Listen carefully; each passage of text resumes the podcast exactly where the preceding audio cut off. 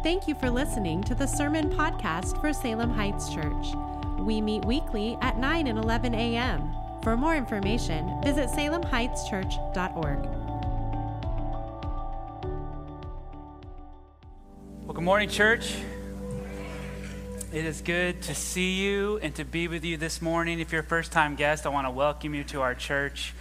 Uh, we are thankful to worship with you. We're thankful for Jesus. Amen. If you have your Bibles, I'd like to invite you to join me back in the book of Hebrews. We're going to be in Hebrews chapter 4 as we continue in our series called Incomparable. As you're turning there, I just want to remind us this morning of kind of the overarching theme to the book of Hebrews. There is a life freely offered by Christ with Christ that is better than anything you or I can find here in earth. It's better than anything that you or I could earn or accomplish or produce in ourselves because Christ is incomparable. And so last week we were uh, working our way through this book. And we were in chapter 3, and we saw the author warn his readers about the sin of unbelief. And he pointed back to an example that they would have been familiar with from the Old Testament of the Israelites after God had led them out of Egypt and they were in the wilderness and God was marching them towards a, a promised land, a land that was something that they did not deserve, something that they did not earn, but a gift that He was going to give them. And yet, because of their unbelief, they did not get to enjoy that rest. And our passage this morning is going to begin with a transition word, therefore, which indicates and signals to us that the author is now going to offer a word of exhortation and light to what he had just written in chapter 3. There are three things I'm hoping that we can see this morning as we direct our attention to God's word. The first is this rest is available today. I don't know what your week has looked like the past month the past year. I don't know what the next year looks like for you on the horizon. But I think this message, this truth, this promise that rest is available today is something that uh, many of us need to hear. Rest is available today. The second thing that I'm hoping that we will see and consider this morning is that God can bear the weight of your trust. You can put all of your weight on Him, and He can actually bear it. He can hold you up no matter what it is that you feel like you are carrying. God can bear the weight of our trust. And number three, God's word will always reveal the path to this rest. And so that's where we're going to direct our attention this morning. And I want to invite you, if you're able, to stand with me in honor of God's word as we read the first 13 verses this morning of Hebrews chapter 4 and hear about God's rest. If you're ready to hear from the word of the Lord, say ready. ready. This is the word of the Lord. Therefore, since the promise to enter his rest remains, let us beware that none of you be found to have fallen short. For we also have received the good news just as they did, but the message they heard did not benefit them, since they were not united with those who heard it in faith. For we who have believed entered the rest, in keeping with what was he has said. So I swore in my anger, they will not enter my rest, even though his works have been finished since the foundation of the world. For somewhere he has spoken about the seventh day in this way, and on the seventh day God rested from all his works. Again, in that passage, he says, They will never enter my rest. Therefore, since it remains for some to enter it, and those who formerly received the good news did not enter because of disobedience, he again specifies a certain day, today. He specified this speaking through David after such a long time. Today, if you hear his voice, do not harden your hearts. For if Joshua had given them rest, God would have not spoken later about another day. Therefore, a Sabbath rest remains for God's people. For the person who has entered his rest has rested from his own works, just as God did from his. Let us then make every effort to enter that rest, so that no one will fall into the same pattern of disobedience. For the word of God is living and effective and sharper than any double edged sword, penetrating as far as the separation of soul and spirit, joints and marrow. It is able to judge the thoughts and intentions of the heart. No creature is hidden from him, but all things are naked and exposed to the eyes to him to whom we must give an account. Do you believe this is true? It is. You may be seated. Father God, as we come to you now, we ask for your guidance. We ask for your spirit to illuminate your word. God, we want to hear from you this morning. God, we want to hear what it is that you have specifically placed in this text for our hearts this morning, no matter where we come this morning, no matter from what we've been coming through and what we come from, to come to this morning and hear from your word. God, use your word to encourage our hearts, to stir our affections for you, and to challenge us, God, to trust you more. We pray this in your son's name. Amen. We've said over the, the course of our study of the book of Hebrews that throughout this letter there are five warnings. This letter was written to a group of people who had believed in Christ. They had believed in the gospel, the good news that Jesus wasn't just some ordinary man, he was the Son of God. He had come to earth to offer himself as a living sacrifice, to give his life on our behalf. And he was put to death on a cross, was buried in a tomb, and rose from the grave three, rose from the grave three days later so that he could secure for us salvation for his glory alone. That gospel message had been taken to the Jews, but then out to the Gentiles, and all who believed would receive this gift of salvation. And this letter of the Hebrews has been written to a people who had believed in that but were starting to waver. And so this author pens this letter writing to this group of Hebrew believers, encouraging them that Jesus is better than anything else that old system, that old way of thinking had to offer them. That Jesus was the fulfillment of what most of their scriptures had foretold, what most of their uh, prophets and leaders had pointed towards, that Jesus was the Messiah. We've said that throughout this, then there are some warnings for us not heeding this truth. And among each of these warnings, there is a tone of urgency.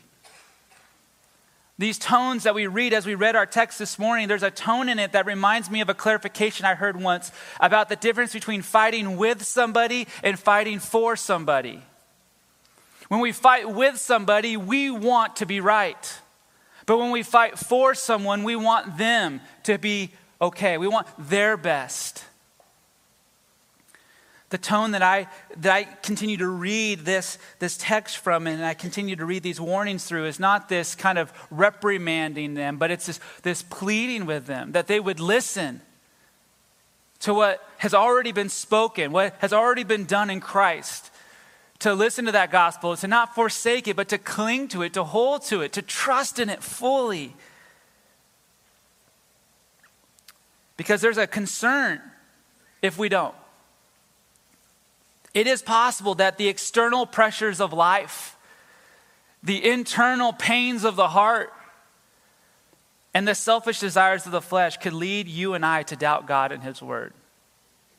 It is possible that the things outside of us, the things that are happening in this broken world that impact us, can become so great that we begin to question God's goodness, His truthfulness, His trustworthiness, the reliability of what He said. It is possible that some of the things that have happened inside of us because of sinful choices, because of the sin that is waging war against that new person, that tries to condemn us, that tries to tell us that we're not worthy of God's love, that we're, we're beyond hope, we're beyond saving, that those internal pains could continue to get us to question was Christ's death on the cross sufficient for even my sins? And it's possible that that ongoing temptation for those sinful bents that are inside that old man to keep coming up and tripping us up, it is possible for us to continue to slip up and to continue to, continue to maybe feel like we're taking one step forward and two steps back. And, and, and because we're just not seeming to make that headway in our, in our faith that we want to, we begin to question, man, is this even possible? And as we begin to have those thoughts, the author's concern here is that we will slowly begin to drift away from God. And the warning that we saw back in chapter 3 was that, that we need to do everything we can to not allow ourselves to believe those doubts, to believe those lies, to begin to listen to the world, to listen to the sinful desires of the flesh to get our attention distracted from God's word to where we begin to develop what it calls an evil and unbelieving heart. And it uses this idea that, that you and I, even as believers, because this letter is written to believers, he's urging believers, people who've already believed in Christ, to not allow an evil, unbelieving heart to develop in them. Because unaddressed, if we just let those doubts to kind of linger, what happens is begin, our heart begins to become hardened. And so the concern for, for this audience was as true as the concern that existed back in the Old Testament with those Israelites who chose not to believe God. And it is as true for us today as we live in a broken and fallen world where things aren't going the way that we would hope. It seems like the, the enemy and evil is winning the day. And yet we are, we, are, we are still here. He hasn't taken us to be with Him. He hasn't rescued us from this world. He's left us here as His church. And He says, Stay faithful. Trust me. I have a plan.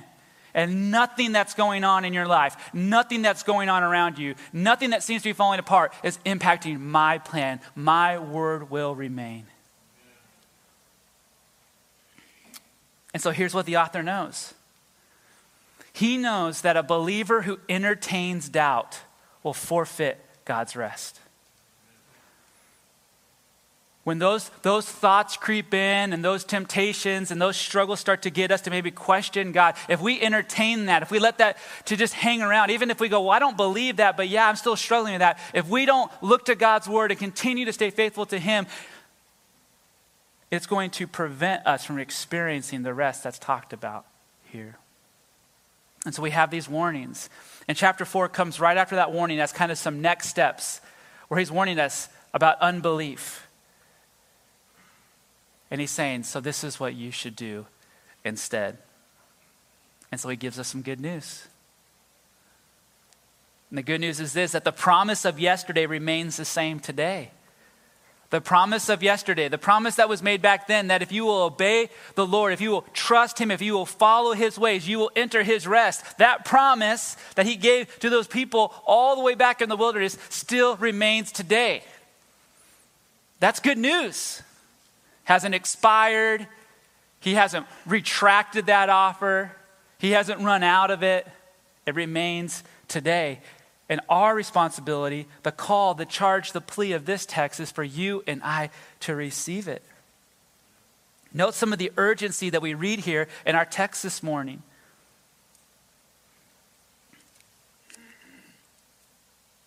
It says in verse 1 Therefore, since the promise to enter his rest remains, let us beware that none of you be found to fallen short.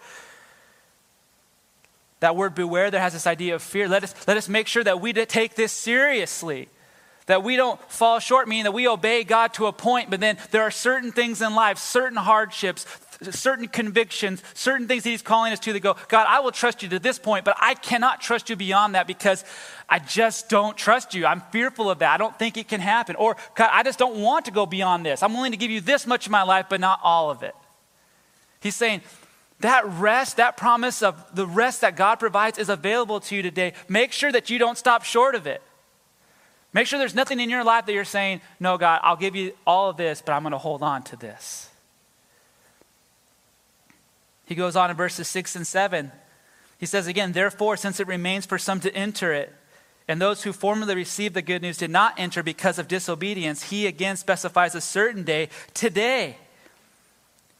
He specified this speaking through David after such a long time. Today, if you hear his voice, do not harden your hearts.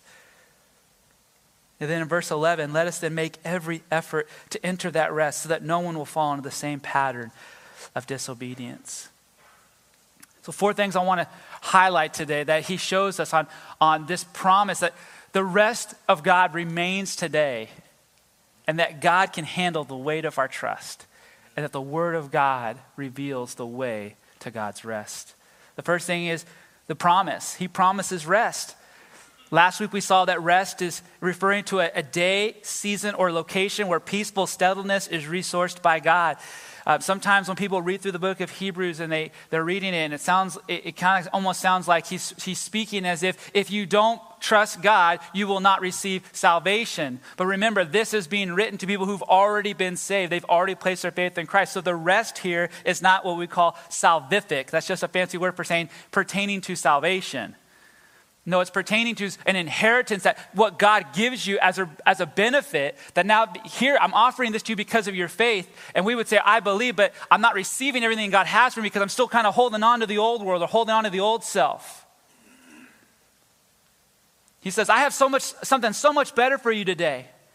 A rest that you're not going to find here on earth. A rest that you're not going to find in your bank account. A rest you're not going to find in relationships. A rest you're not going to find in retirement.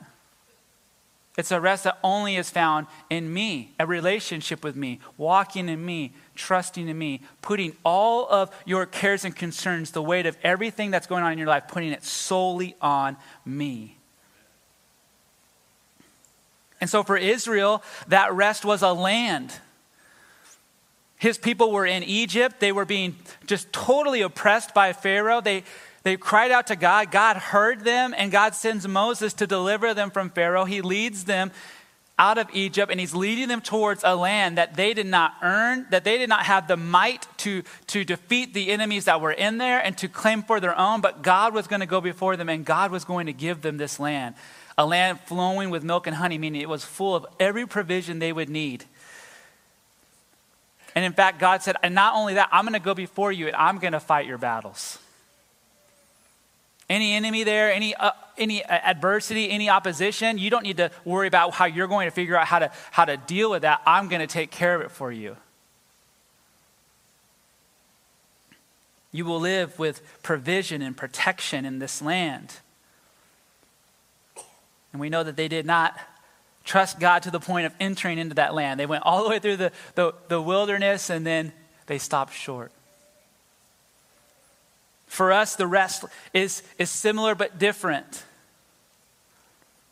I love what it says here in verse 9. It says, Therefore, a Sabbath rest remains for God's people. Sometimes when we hear the word Sabbath, our mind goes back to the Ten Commandments about this, this day that we're supposed to honor the Lord, to rest from our work, to follow the model that we see in Christ. In Genesis, after he created everything, it says he rested. But remember that he rested on that day after he created all things. He rested. Why? Because everything that he made, he, it was complete. He completed it, it was there. And now given to man to enjoy. And now it says that he has given us this invitation to enter into his rest. So, Sabbath rest for us is just this idea that there is this complete ongoing rest that's sourced in Christ's finished work on the cross and resurrection from the dead. For you and I, he's saying, I have saved you from your sins. You, you did nothing to deserve this. You did nothing to earn it. By faith, I've forgiven your sins. I've placed my Holy Spirit inside you. And now, what I want you to do is experience my rest. I don't want you to live a life now where you're trying to justify yourself by your works, to try to be a good person to earn my favor. You don't need to do that. I've already accepted you because of your faith. I don't want you to live a life where you're burdened by self reliance. And I think this is one of the greatest challenges for most Christians. I know it's a challenge for me, is that I, I believe in Christ. I believe that my sins are forgiven. I believe that I'm going to be with Him forever once my physical life passes. And yet I can fall into these habits where I'm then trying to secure in my own strength and in my own intellect and in my own relationships something of this world that I think is of value, and I put that as a bigger, bigger priority in my life than Christ.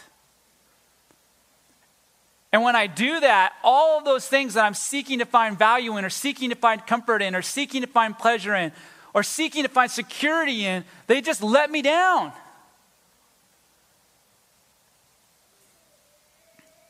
Christ is saying, I want to give you rest from this burden of self reliance because even if you were able to accomplish in your own means, your own intellect, your own strength, a good career or a family or a good retirement or influence in a community, you might be able to maybe garner some of that in your own strength, but you know what you inherit when you do that? The burden to maintain that moving forward. It never finishes. You never get to the point where, like, I have enough money now. I have enough influence now. I'm settled now. The worry starts to creep in. Well, what happens if someone comes to try to, to take that from me? Or what happens if, if something happens that I can't control? And fear begins to invade our lives.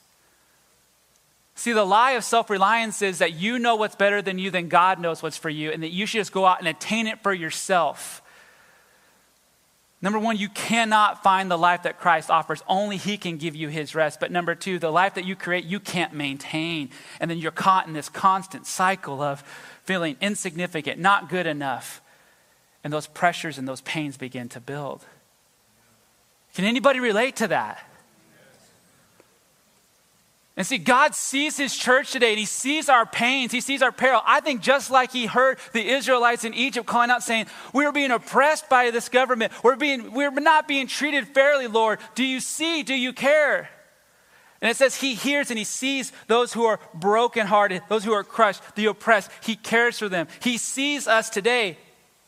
At the same time, though, he sees us making those cries and yet not fully putting our trust in him, we are trying to also try to secure something for ourselves. We're trying to deal with it with our own strength. And he sees the brokenness, he sees the burden, he sees that we're weighed down, he sees that we're so discouraged because we're not making any difference. And he's saying, everything you need, all the rest that you're looking for, has already been secured in me. Will you, will you just come to me? Will you look to me? Will you cling to me? Will you trust me? And so he gives us this promise of rest, which is good news. Because the past doesn't define the present. Today, we can receive the promise if we will believe it. And so the path then to entering that rest is trust. In verse 3, it says, For we who have believed entered the rest. That word here for believed in the Christian Standard Version, and some of your Bibles might be translated as trust. It comes from a word that, that literally means to entrust oneself to. I've told the story before of growing up. I had this really pivotal moment in my life in seventh grade where a group of my friends invited me to go with them to a amusement park in Northern California called Great America.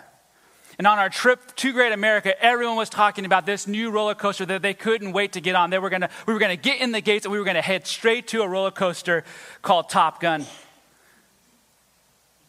I was terrified, but I didn't let them know it. Oh, yeah, I can't wait to go on Top Gun. And so, what do we do? We get in, we, we give them our tickets, we get into the park, and we make a straight line to Top Gun. And we get in line and we wait and we get on it. And now, Top Gun is this roller coaster where there is a restraint that comes over you and this tiny little seatbelt that plugs into it. And then your feet dangle as the floor drops and you begin to make your ascent into the heavens. I remember being terrified my knuckles white as I'm gripping that restraint as tight as possible because I was under the naive assumption that it was me that was going to hold on to that roller coaster. Then I learned something. I learned that roller coasters can be incredible fun if you will just trust the restraint. In that moment, I, I said a silly prayer. I said, Lord, I don't want to die today. So I'm just going to trust you. And I released my grip and I just relaxed. And I began to go through this whole thing of, of corkscrews and ups and downs and all these things. And I had an amazing time because when I released all the tension in my body that I thought I was going to hold on, I was going to save myself, I'm going to make sure I get through this alive, I released it to the restraint, and that restraint held me in, and that actually let me enjoy what that ride was designed to be. I think the same is true for, for when it comes to our trust in God. When I think about trusting God, when we think about this word believe, those who entered that rest believed God means that they didn't just believe intellectually, I have faith, but trust is taking that faith and then obeying God. It's that, it's that merging of faith and obedience that is truly trust. I'm entrusting myself to God. I'm putting all my weight on Him. I'm trusting that He is good enough, that He can get me through this life. That He's going to allow me to grow in Him, that, that there's going to be challenges, yes, but there's nothing that's going to overtake me because I am in Him and He is in me. And the enjoyment of life, the, the, the fullness that I get to experience, this rest is going to be completely determined upon am I willing to trust Him? Am I going through life trying to hold on? God, I got to make sure my kids end up okay. I got to make sure that my income keeps growing. I got to make sure that I get to have my rights and do my thing. And I'm holding on and I feel like, okay, this is working, it's working. And how exhausting is that? There's no joy in that, there's no rest in that. We go to bed every night more exhausted than the next day because the entire day was spent on us trying to find rest ourselves. I love it how one commentator puts it. He says, Our experience of rest is proportionate to our trusting in Him. If you're not experiencing God's rest, there's probably a trust issue. And you might be able to say, Well, P, I believe in the Bible, I believe what God says.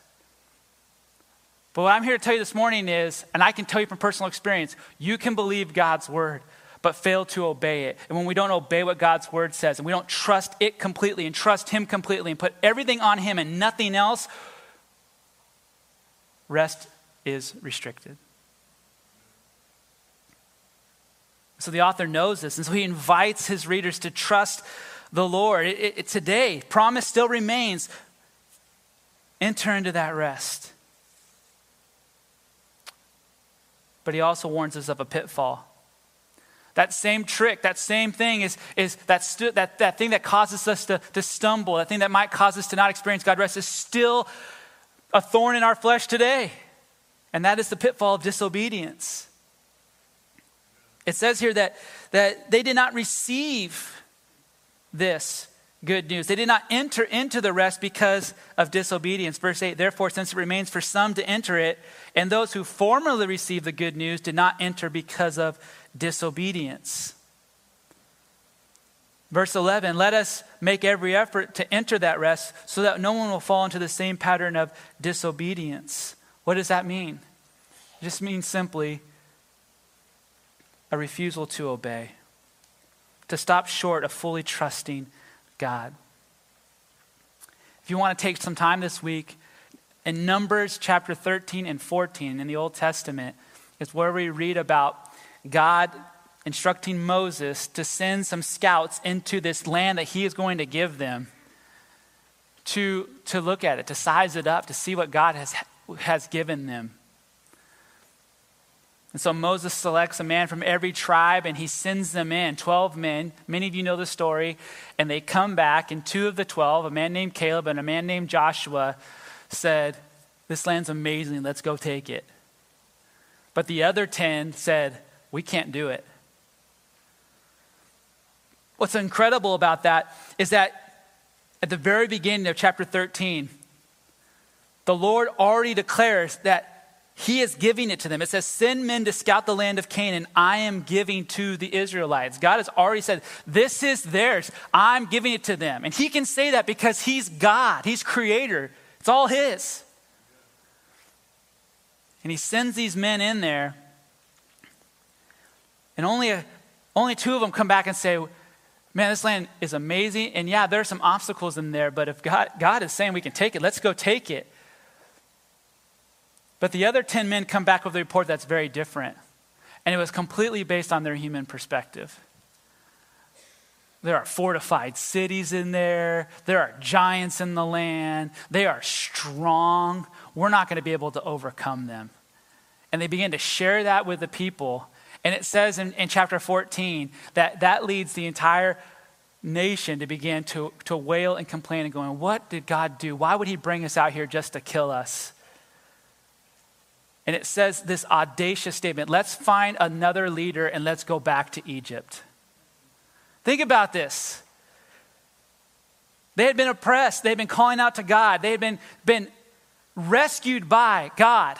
He'd already shown himself powerful enough to have Pharaoh release them, to divide the sea so they could walk across dry land. He had been leading them and providing for their physical needs with water and quail and manna.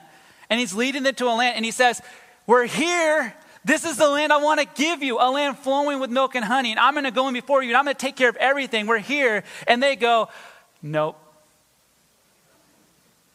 Can't do it. Let's not for a moment sit in the chair this morning and think, well, I wouldn't be that foolish. Because what in our life today are we saying, I'm not sure God's really paying attention to this, or that God can really help me overcome this, or God, I'm not sure He will ever provide this. When time and time and time again, for century and century and century and century, recorded in His Word, and then the testimony of the faithful saints, He has proven Himself to be faithful to His promises. And he says, Trust me. And how many times we're like, okay, like you said to follow, you said to trust, and yet I- am not going to go in there. I'm not going to do that. I'm not going to follow you into that because that's where I draw the line. Chuck Swindoll said it like this Similarly, Christians, having been called from their own spiritual Egypt of slavery to sin, can find themselves wandering in the wilderness because they failed to trust God to deliver them all the way to the place of rest He established for them before the foundation of the world. The concern of the author here in chapter 4 is saying, Don't be like those Israelites who God had a plan for them, but they continued to wander and they did not experience what God wanted to give them because they would not put their full trust in Him. Don't be the same. There are a couple of pitfalls that are identified here that lead to doubt. In that story back in Numbers chapter 14, there were two things that we see in the people. First was panic, a fear that arose in their hearts and in their minds when they viewed their circumstances from a purely human perspective. Is that ever the case for you? Where we look at the hardships in our life, we look at the circumstances around us, but if we're honest, we're, we're only looking at it from what we can think and what we can see and what our experience tells us, and we're not considering what God's about, what God's thinking, what God's doing. When we focus on the world and the circumstances around us just from a human perspective, panic will set in, anxiousness that leads to discouragement. But then we see pride, the second pitfall. If you don't start to panic, you might double down on your pride. No, I know that what's best. Can you believe it? They said there Numbers, let's, let's get another leader. No more to Moses, no more following God. Let's go back to Egypt. How ludicrous is that? And yet, that's what the proud heart will do. It's blind, doesn't see its shortcomings. But whether it's panic or pride that begin to creep in and lead to disobedience, both will lead to frustration and discouragement and greater doubt. But it doesn't have to be this way. Psalm 128, verse 1, it says, How happy is everyone who fears the Lord and walks in his ways. The reality is, is that God has already paved the way to rest. And He's pointed out the way. He's given us the roadmap in His Word. And yet, so many times in our life, we're struggling with our faith and we're struggling to grow. And we're like, what is, why is this so hard? And the question is, are we walking on His path? Or are we trying to forge our own path? See, God has made His way plain. We need to walk in His ways. He says if we will follow His ways, He'll provide everything we need for that journey. And there's multiple places in Scripture where He says His path is smooth, but if you take another path, it's full of treachery. There are no shortcuts or new path that will ever lead to God's rest. One theologian put it this way if you go against the grain of the universe, if you go against the way that God created and designed and planned everything, you will get splinters. And it's true, but yet so many times we're like, okay, God, you're saying I need to do this. This is what your word is clearly telling me to do, but what if I go this way? And we get in there like, man, I'm just struggling. Like, I'm just not getting to where God is telling me to go, and it's just hard. It's like, are we following His path? Are we following His way? Are we fully relying on God? And so, those are the pitfalls that still remain for you and I the pitfall of disobedience. To not trust God And in doing so, we can panic can set in or pride can double down, but neither of those will lead us to rest. And that's where we land on our protection, the word. I love what it says here in verse 12. For the word of God is living and effective and sharper than any double edged sword, penetrating as far as the separation of soul and spirit, joints and marrow. It is able to judge the thoughts and intentions of the heart. Man, we've studied this verse before. I'm sure you've read this. Maybe many of you have memorized this verse. Such a great verse about the power of God's word. But think about it in its context here. How does this help us trust God more? I think the Word of God exposes the true issues of our heart, and it also shows us how to address those issues and return to His rest. He's saying, don't let doubt slip, slip in that causes unbelief. That rest that only God can provide through a relationship with Him is still available to you today. Don't let anything get in the way of you putting your full trust in Him and experiencing that rest. And so, how do you ex- examine your own heart? How do you make sure that, that there's nothing in the way? Or, or maybe you can tell there's something in the way, but you don't know what it is. How do you diagnose your heart and what God wants to deal with so that you can experience His rest? It's by being in the Word of God. 2 Timothy 3:16, a verse that many of us have memorized, says that all scripture is inspired by God and is profitable for teaching, for rebuking, for correcting, for training in righteousness. The Bible is able to teach us about the way. The Bible is actually able to rebuke us, to show us how we've gotten off the way, for correcting, showing us how to get back on His way, and then how to train us up, how to continue to stay consistently following Him. The Word of God does that for us. But it also gives us a context that fortifies our trust. You see, rest today is going to be sandwiched in between an understanding of all of God's fulfilled promises and all the ones to come. You know, the people that are the most settled in the Lord today are the ones that look back and go, I'm settled today, even though life is hard because of look at what my God has done in the past. I'd be a fool not to trust Him today with everything. And because of what He's done in the past, look what He's going to do for me in the future. It's already settled. It is finished, were his words on the cross. There's nothing more. It's a Sabbath rest. It's complete, freely offered. I don't add anything to it. He's just asking me to enter into it. Now, that's what it says here in verse 11. Let us then make every effort to enter that rest. It might seem like an oxymoron to give all my effort to enter into rest. But this is what I think he means. I remember sometimes when I was a dad and my kids were, were, were real little, there'd be times where, man, they were just so restless. You know, they were wrestling with us, kind of just doing what little kids do. They didn't know how to communicate, but they weren't happy, and, and, and in turn, I wasn't happy. And, you know, I'm holding them, and, I'm, and the reality was, they were just tired, right? And how many times I'm like thinking in my adult brain, going, this is so ridiculous that we're up right now because you're tired I'm tired. You want to go to sleep. I want you to go to sleep. I'm rocking you to help you with that, and yet you're frustrated that you're not asleep. I think that, that, that is such a good picture for us as believers. I'm frustrated. Things aren't going the way I want. I just want to have rest. Lord, would you give me rest? And he's like, I'm trying. I'm trying. Make every effort to enter that rest, I think means just saying, okay, I'm going to stop. I'm going to close my eyes. I'm going to lean into you, and I'm going to enjoy that rest that's only found in you because the rest that you and I crave is available. We know that beautiful passage in Matthew chapter 11, verses 28 and 29, where we have this invitation from Jesus to experience his rest. Says here,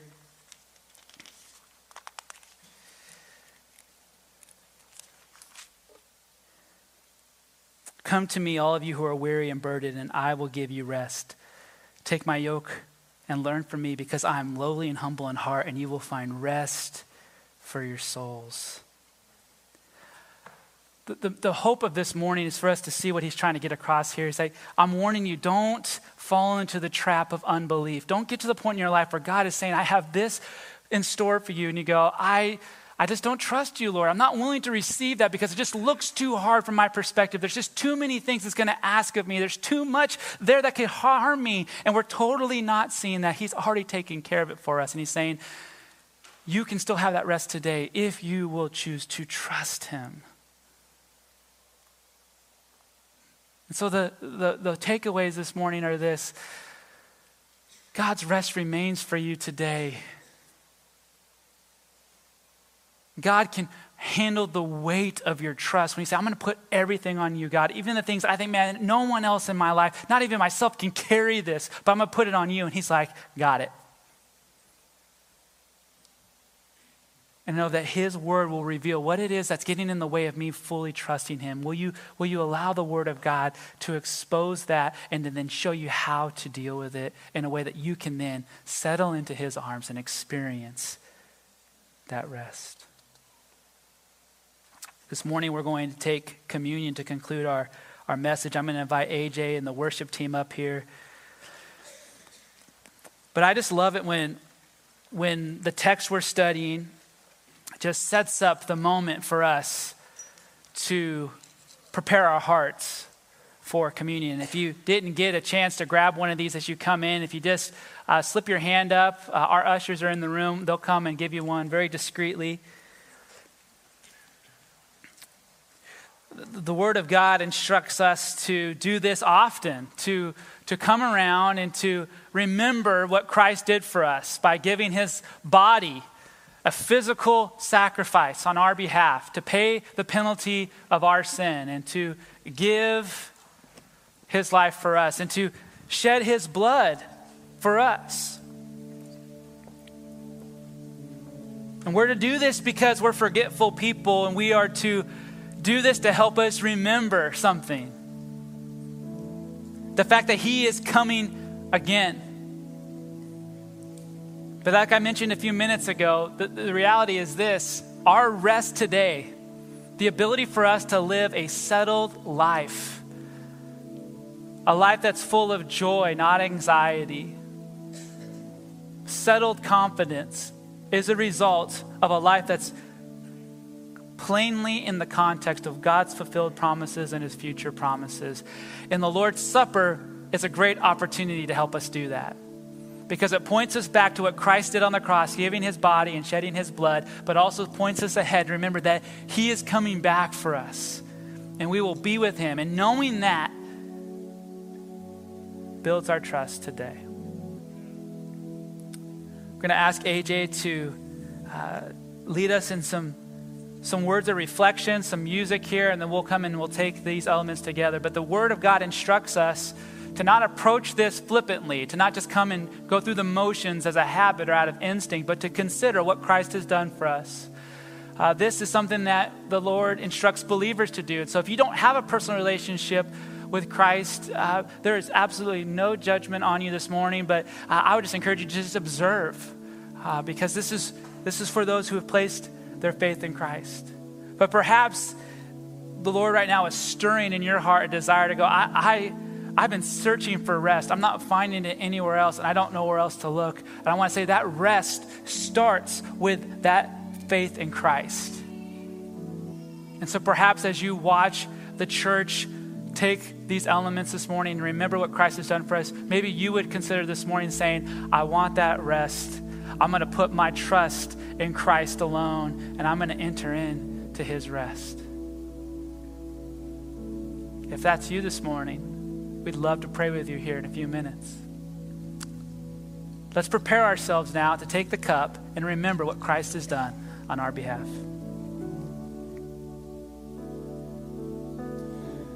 And just as Pastor Pete was saying, we're going to give you just a few moments here um, to take anything to the Lord um, that, um, that you might need to talk with Him about. Uh, we don't want anything between you and Him in this moment. And so we'll take a moment here.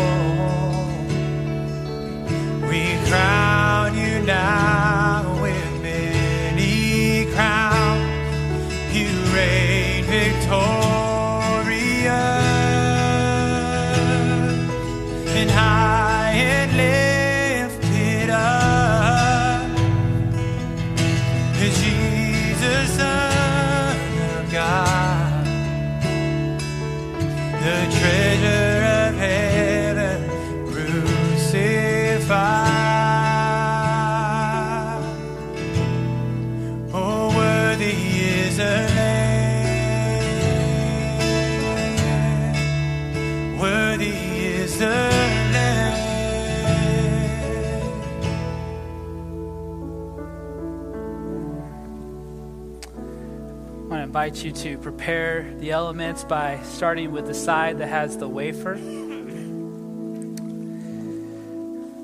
The Apostle Paul writes of the events of the night of the Last Supper, where the Lord instituted this for his followers. And it says in 1 Corinthians 11 For I received from the Lord what I also passed on to you. On the night when he was betrayed, the Lord Jesus took bread, and when he had given thanks, broke it and said, This is my body, which is for you. Do this in remembrance of me.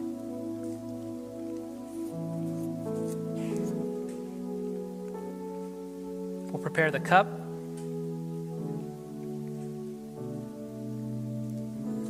Paul goes on to write In the same way, he also took the cup after supper and said, This cup is the new covenant in my blood.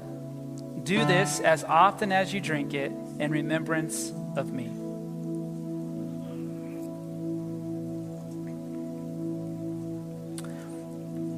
The final statement here, Paul writes, is For as often as you eat this bread and drink the cup, you proclaim the Lord's death until he comes. Let's pray.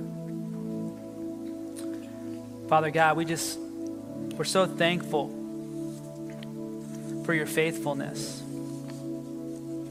You were faithful to the Israelites, you've been faithful to your church, and you will remain faithful because that's who you are. You invite us into a life with you. And perfection is not the standard, Lord. Faith is.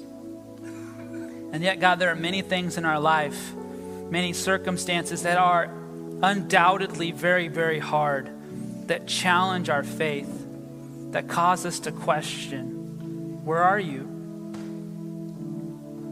God, I pray that instead of inspecting the world around us for the answers to that question, that we would turn our attention to the living Word of God that is living and active, that can give us the answers to the questions we have, that can provide rest for our souls. And in the midst of the struggle, know that you have us in your righteous right hand. God, help us to trust you more, to believe you among the noise. We pray this in your Son's name. Amen.